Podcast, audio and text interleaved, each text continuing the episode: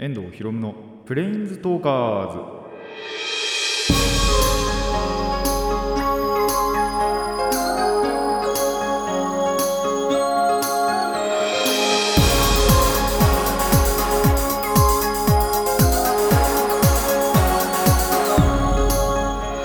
ラジオの前の皆さんこんにちは。遠藤ひろむのプレインズトーカーズ。パーソナリティの遠藤ひろむです。この番組はマジック・ザ・ギャザリングのプレインズウォーカーたちがさまざまな世界へ旅できるかごとくさまざまな話をしようという番組です。えーと9月に入ってもうえーと今は2週目かななりましたけどえーとあれですね次期の総理が菅氏に決まりましてあのーまあこれがね、あと、これ一応収録してる段階だとまだ就任はしてなくて、えっと、決まったというだけで、まあただ上がってる頃にはもう就任したのかなっていう感じで、えっと、菅氏がね、おそらくもうすでに首相、あのー総理大臣として就任していると思いますが、まあこれがね、いい、なんだろう、選択だったのか、はたまたね、悪い方向に転がってしまうのかっていうのは、まだわからないということで、あのーこれからね、あの頑張っていただきたいなと。まあでも実際そうじゃないですか。選挙やって、まあ、この人がいいだろうと思って投票したら悪い方に転がっちゃったみたいなことって多分あると思うんですよ。それって本当にその人が当選して本当に上に立ってで何がそこからできるかっていうところちゃんと実行できるかっていうところは実際にその行動を起こしての、あのそのポジションになってそしてそのポジションとしてちゃんとその方向に動けるかっていうところがその当人にかかっているわけなので本当にその良し悪しっていうのは決まった時点ではねわからないところで。で、あのーなんでこれからね本当に頑張っていただきたいなと思います。あの政治に詳しい方もしこれ今回のが この時点であのーかったのか悪かったのかっていうのは教えていただけると嬉しいなと。僕全く政治に関心がなくってあのー決まったっていうのはねニュースでやっぱり見たり聞いたりして分かりはするんですけどもあのこれが本当にいいものなのか悪い悪いってことはないと思うんですけどよくはなかったのかみたいなのっていうのは判断はねやっぱりその決まった時点では僕もできないわけですよ。なのでもしあの分かるというかあのそういうのに詳しくてあの今回のはすごいいいよとかちょっとどうなんだろうとかっていう感想がねある方はですねあのぜひともメッセージを送っていただければなと思います。まあ、何にせよ決まったものは決まったものなんでねあの本当に頑張っていただきたいなとあの国民がよく生活できるように頑張っていただきたいなと思います。えーそれでは ラジオの方を始めていきましょう。遠藤ひろむのプレインズトーカーズ。今回もレッツプレインズトーク遠藤ひろの。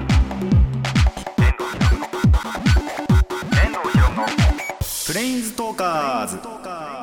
改めましてこんにちは。遠藤ひろむですえっ、とまあこっちはネットニュースの方からねあのー一つお話がありまして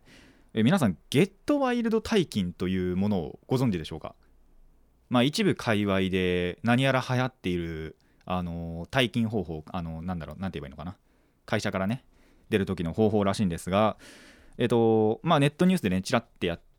見たところ、えどういうものかっていうとあの TM ネットワークさんの、えーゲットワイルドをかけて、まあ、退勤するときにそれをかけながら帰ると、あのーなんか一仕事を終えた気分になれるっていう、えー雰囲気を楽しむものらしいです。えっ、とゲットワイルドあのシティハンターのねエンディングとしても有名ですけども。なんであの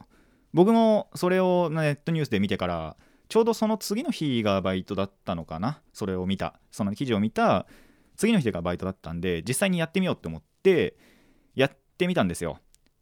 いやハマりますねこれは。これはね結構面白いですよ。あのーまあシティハンターっていう作品をねやっぱり知ってるとよりあなんかちょっと今の自分サエバ漁っぽいなっていう感じにもなれたりするんであの知らないという方はぜひやってみてほしいなと思います。本当に簡単で仕事終わってそのまあタイムカード切るでも何でも分かんないですけど退勤してその会社のなんだろう玄関出たところでゲットワイルドかけるんですよ。それだけです。でそのまままあ僕の場合は歩いて帰るんですけどまあ車なんなら車でかけてるとかでもいいですしそういうのをしてみるとちょっとそういう感じの雰囲気が出せる。そんな感じで帰れるっていうのがあるので、えーぜひやってみてほしいなと思います。結構おすすめです。なかなか面白いなって。思うんでやってみてください。まあ僕の方って結構田舎で田舎でそれやんのもあんまりなんだろうなじゃあ雰囲気半分ぐらいになっちゃうんですけど都会の方でねこれをやるともうバッチバチな 雰囲気でできると思うのでバリバリな雰囲気でできると思うんで、えー都会主に都会に住む方はやっぱりおすすめですしまあ田舎でもね別にその雰囲気そのものは味わえたりすると思うのでぜひぜひやってみてください。あのーまあそれにあたってシティハンター1話ぐらいは見とくといいかもしれないですね。多分 YouTube で無料の公開とかされてると思うのでそれを見てからあなるほどこういうなんだろうシティハンターって終わり方するんだなゲットワイルドってこういうかかり方するんだなっていうのを知った上でこれやってみるとまたその雰囲気楽しめるんじゃないかなと思います。ぜひやってみてください。それではコーナー行きましょう。最初のコーナーはこちらです。朗読。はい2週に一遍朗読をやってます。えっ、とまあ秋にね一応暦上はなったということでまだまだ残暑は厳しかったりもするんですが、えーちょうどね秋っぽいというかもう完全にタイトルに秋とついている、えーまあ、作品を見つけましたのでこちらをねご紹介したいと思います。えっと作者はちょっと前に何かの作品何の何の作品だったかちょっと覚えてないんですけども、えー読んだことのある、えー萩原作太郎ですね。萩原作太郎さんの、えー作品で一つ、えー結構時代がねあのー言葉の中には結構時代があったりするんですがあなるほど秋こういう秋もあるなっていう感じのあのどてかっていうとわりかし僕に近いあの今までねこのラジオ聞いていただいた方だったらわかると思うんです。聞いてこの今回の作品を聞いてもらえるとわかると思うんですけどわりかしあの僕に近いあの作品ぼ結構僕のことを言ってるのかなっていうぐらいなまあちょっと持ってるところもあるんですけどもね、えー作品なのでぜひ聴いていただきたいなと思います。それではいきます。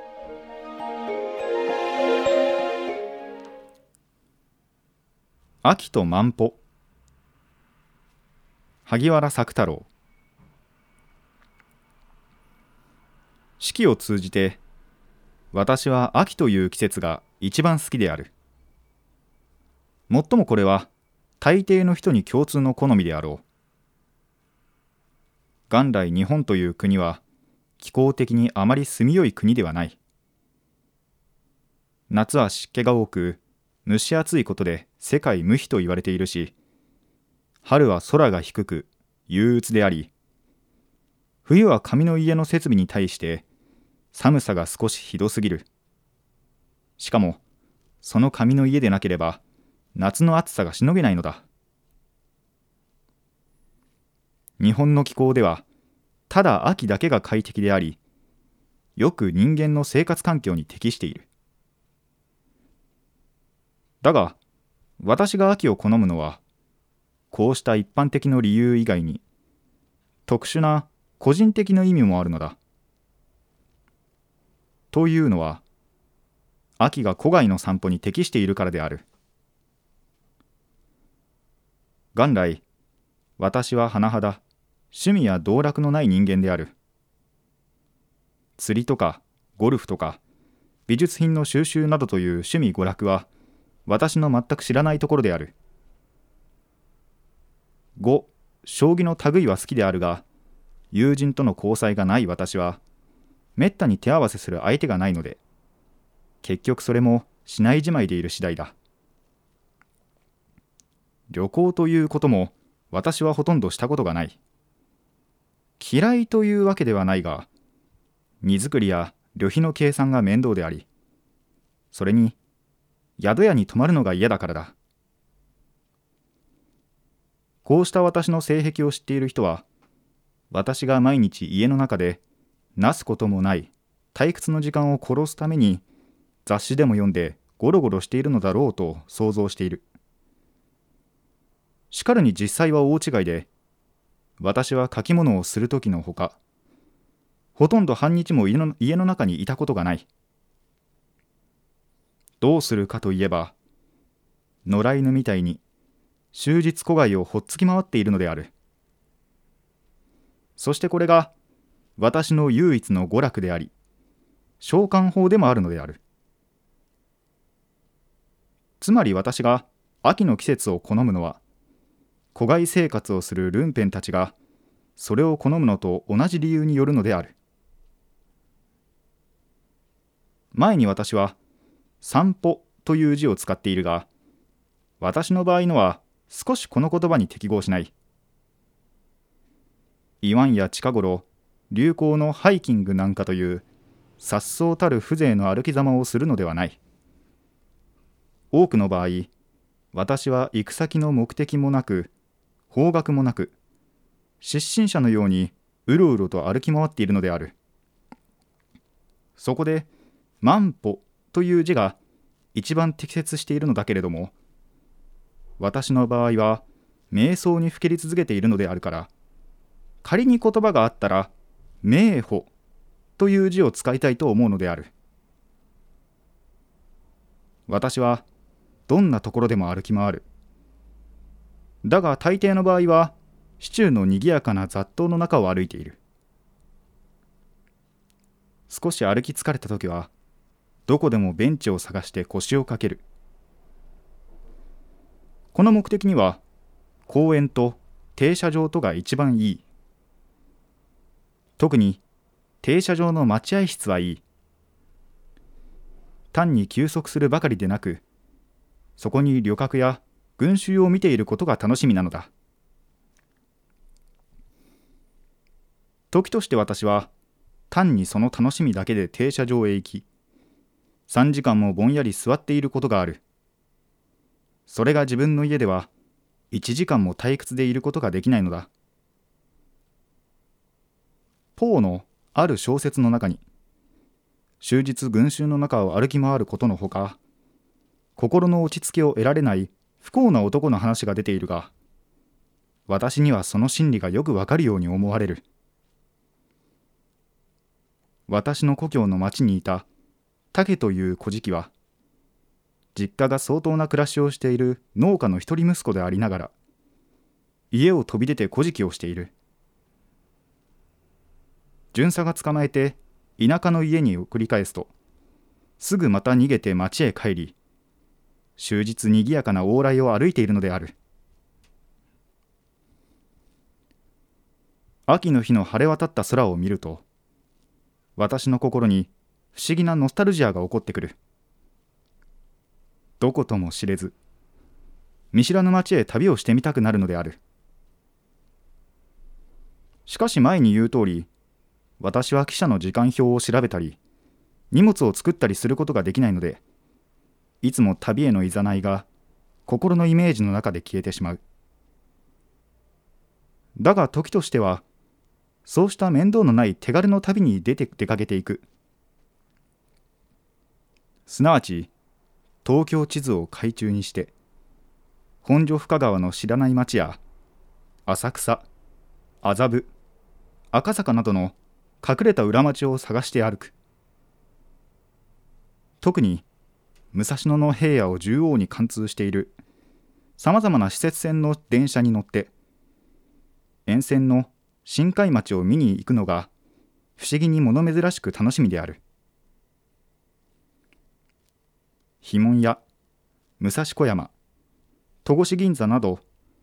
見たことも聞いたこともない名前の町が広漠たる野原の真ん中に実在して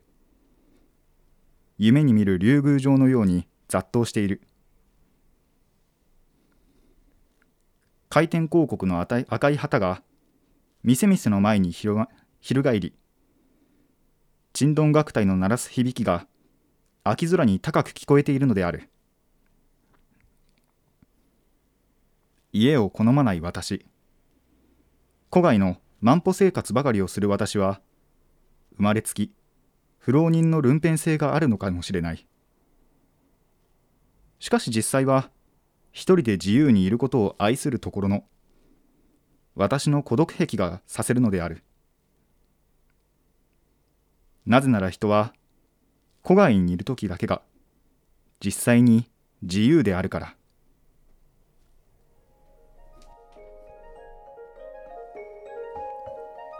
はいというわけでえっ、ー、とさ、えー、萩原作太郎で「秋と万歩」という、えー、作品をお届けしました。ちょっといつもより長かったですね。僕もあの集中力が途中で切れそうになりましたけども。えっとちょっと説明すると最初にまずこの秋と万歩の万漫画の万と書いて、えー、万歩だったり、えっと、途中で出た名歩っていうのは瞑想の目目をつむるっていう字を書いて、えー、名歩って読んだりとか。あと結構わりかしねあの今じゃ浅草麻布なんかはそんなに裏町じゃないような気もするところが、あの裏町と、あの言われていたりとかっていうのがわりかしちょっと時代をねやっぱり感じる作品ではあるかなと思いますしあとまあ最初に言った通りあの結構僕散歩をするっていう話をするじゃないですか。最近はちょっとしてないですけども。でその時にはまあ言うのがやっぱり僕も目的とかってあんまり作らないんですよね。ちょっとフラッとまあなんとなくここに行こうかなとかまあ方角は若干定めたりはするんですけどもそういったところもなんかあちょっとシンパシーを感じるなとかあの停車場とかに行って3時間もぼーっと突っ立ってるっていうのはさすがにないんですけどもあの散歩をするっていうところだったり本当にその目的とかはそこまでなかったりフラフラしてるみたいなところはわりかし似ててあのシンパシー感じたなと思います。まあ秋はやっぱりこうやってね過ごしやすいやはり季節ということであの散歩もできますしまあいろんな秋ありますよね。読書の秋だったり、えー、のさえっとなんだっけ食欲の秋だったり、えー、読書芸術の秋だったり対あの運動の秋だったりといろいろな秋があるので皆さんもぜひまあちょっと楽しめないね秋それこそ運動の秋とかってちょっと楽しみにくいところも今の状況ではあるとは思うんですけどあの楽しめる秋を楽しんそれぞれ楽しんでみてください。以上朗読でした。遠藤ひろむのプレインズトーカーズ。続いてはこちらです。卓球の話。最近わりかし卓球の話多いなってちょっと思うんですけども。あのわりかしそれぐらい卓球熱があのあるので、え今回も聞いていただきたいなと思います。ちょっと面白かったのが、あの、僕のシューズ卓球のシューズなんですよ。えっとわりかしやっぱ10年前に使っていたっていうこともあって久しぶりに使ったら、あの、そこがパカパカしちゃってね。あの、一応その日はまあなんとかなったんですけどその2日後ぐらいに体育館を借りて、あの、友達同士で卓球とかまあなんならその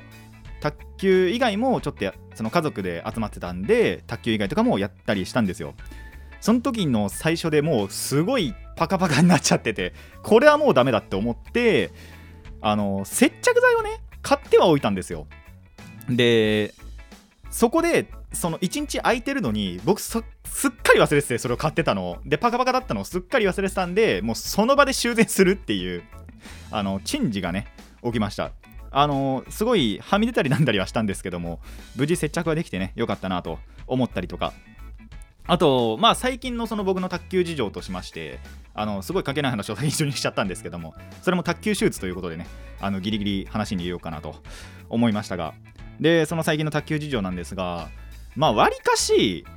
あの当時の中学頃の感覚は戻ってきたのかなと。もうほぼほぼ必要最低限というかあの中学の時の実力になったぐらいかワンチャンまあそのラケットをね変えたっていう話をしたと思うんですけどそれの分もあってか多分ですけどあの、その当時は超えたのかなと思ってはいますまあ、これは本当に分かんないです。あのタイムマシンでも使って過去の自分に会って対戦でもしないと分かんないことなんですけど、まあ、ほぼほぼ超えたんじゃないかなっていう感覚はありますね。あのー、まあ、ちょいちょい言ってる、あのお父さんの後輩のところで打ってる卓球なんですけど、大体その時ってダブルスっていうのをやるんですよ。2対2で、あの、打ち合う競技なんですけど、ちょっとシングルスとはまたいろんなところルールが違ったりして、まあ、戦術性がね本当にシングルとは全く違うような競技というかまあ打ち方あの試合方法なんですけどそのダブルスをやることがまあ多くってで最初のうちってやっぱり組んでも全然勝てなかったわけですよ。あのレシーブもガタガタだしサーブも全然ないしみたいな感じで、あのー、全然取れなかったのが最近はわりかし勝ってるんですよね。まあ2回しか勝ってないですけど。あの本当今だからダブルスだけでの勝率で見たらえっと3勝2敗かな？あ違うな。3勝3敗か。多分五分五分かなと思うんですけど。ただあのーまあ勝てるようになってきたっていうのがやっぱり重要なことだったりあとその相手の人からもあのすごい上達したねっては言われてるんで言われたんでまあそういったところでやっぱりあのどんどんどんどん緩和戻ってきてもいるしあのーていうのかな。多分当時なの分か本当にそれ以上の実力にはなってるのかなっていうのはあのー実感してるかなと思います。であのーそんなこともありつつちょっと最近そのやってみようかなって思ったことが1個ありましてあのまあ新しいラケットも買ったと思うんですけど前のラケットの方に表ラバー貼ってみようかなっていうのを最近考えたんですよ。表ラバーっていうのがまあこれも説明したことあるんですけど改めて説明しますとえっとブツブツになってる方がなんだろう表になってるラバー。基本的になんだろう今のラバーってツルツルになってるのがあの表になってるじゃないですか。あれ裏ラバーっていうんです。裏面ラ、えっと、裏ラバー裏ソフトっていうんですけど本当にだからそれとは別であの逆で表のブツブツになってる方をえっと面にしてそれで打つっていう、えーラバーですね。でこれ裏ラバーと何が違うかっていうと裏の面のそのツルツルのラバーよりも相手の回転の影響が少ない。で自分の方をパチンと勝ち込める。かつそのスピードも裏よりは出るし比較的。えっ、となんだろうな。あそれぐらいか。比較的、えっとスピードが出て回転の影響も受けにくい。代わりにデメリットとして自分からは回転をかけにくい。まあもちろん回転かけやすい表ソフトっていうのもあるんですけど裏に比べたらまあかけづらいかなっていうぐらいのが、えー表ラバーっていうんですね。でなんでこれ使おうかなって思ったかっていうとまあ単純にやっぱり自分のなんだろうな技術じゃないですけどあのプレーの幅を広げたいっていうのが一つとあとその実際にダブルスの話をちょっと一つ前にしたと思うんですけどそのダブルスで組んだ人が表ラバー使ってたんですよね。でその表ラバーの速さが半端なさすぎてでなんだろうな。球の本当にスピードも速ければその弾道もなんかえげつないんですよ。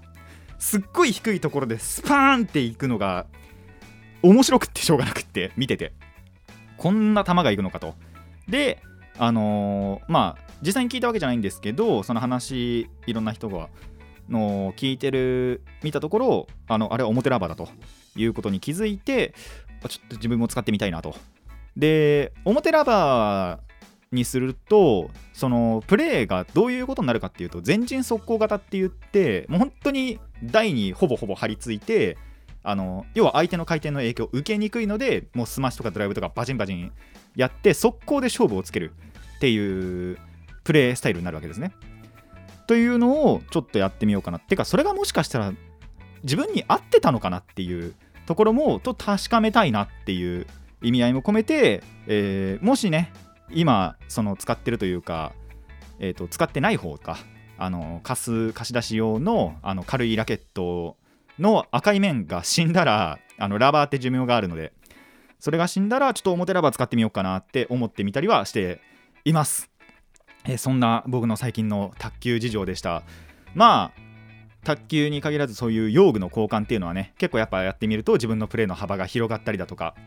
まあこれはスポーツ以外にも共通すると思うんですけど、えーそういったこともやってあのいろんな趣味を皆さんもそれぞれ楽しんでみてください。以上卓球の話でした。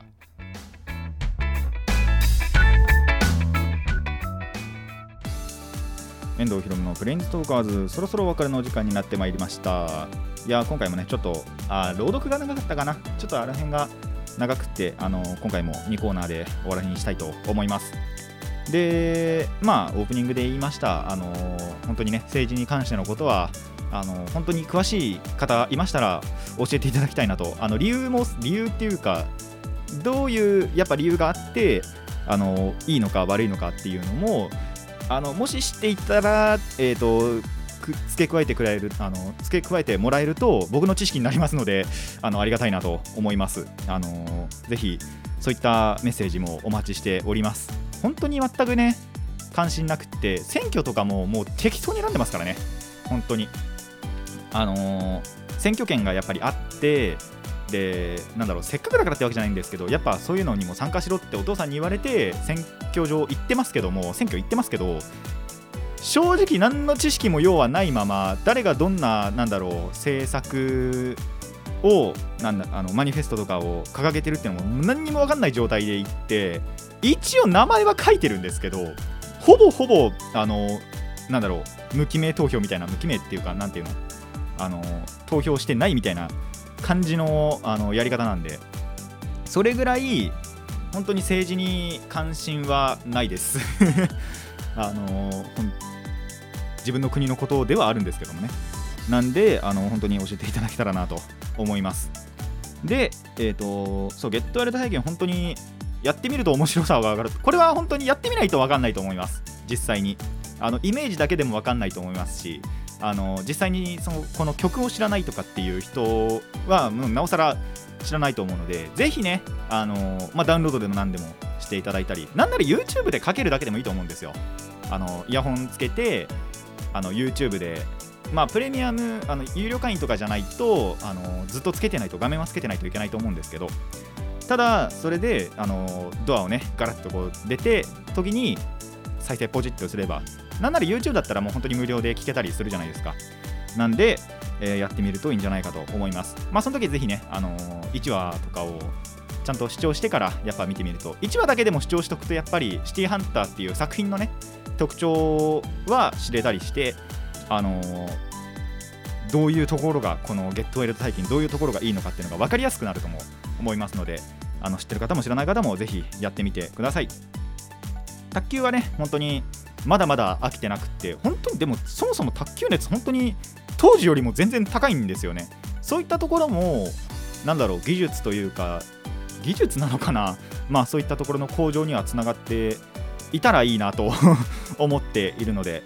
まあまたなんだろうちょっとできない日とかもあったりはするんですけどいけない日とかもあったりはするんですけどできる時にはねあの友達なりなんなり誘ってやろうかなっていうのも今後考えてはいるのであのーこれからも趣味としてね、あのー特に何の大会に出るとかでもないんですよ。これもちょっと前に聞かれたんですけど、その友達のお母さんに、え、なんか大会かなんか出るのみたいなことを言われて、いや、趣味でやってるだけだよっつっていうのは、本当に趣味でやってるだけなんで、でもその方がやっぱ長続きするのかなって思います。あの中学の頃ってやっぱ大会とかがあって、それに向けて練習するっていうことで、やっぱちょっと過酷な時もあって、あもうすぐやめてってなってたんですけど趣味でやる分にはただただその自分の自己満足でやるわけなんでそういうのやめてっていうのがないんですよね。やりたいとしかならないんですよ。そういうのって他の要は趣味でも同じじゃないですか。あのまあ僕の例で出すとカードゲームとかも最近はちょっとやれてないですけどでも楽しいものだからやりたいってわけじゃないですか。それが長続きするコツだなっていうのはちょっとこの10年越しに 分かったことなのでそういったあの発見があるのも卓球やれて今いいことだなと思いますし、まあ、だからこそねあの卓球ちょっと趣味としては続けていきたいなと思ってるので皆さんもそういった趣味探してみてください。もちろん何でもいいですからね。あのーやっぱあるのとないのとじゃ人生のメリハリつくのつかないのであの分かれると思いますのでぜひ、えー、と自分だけの楽しみというのを見つけてみてください。それがカードゲームや卓球であったら僕は嬉しいです。えーこの番組ではお便りを募集しています。疑問や反論意見はもちろんのこと朗読してほしい作品も募集しております。どのお便りもラジカスネットのメール送信フォームまでお寄せください。たくさんのお便りお待ちしています。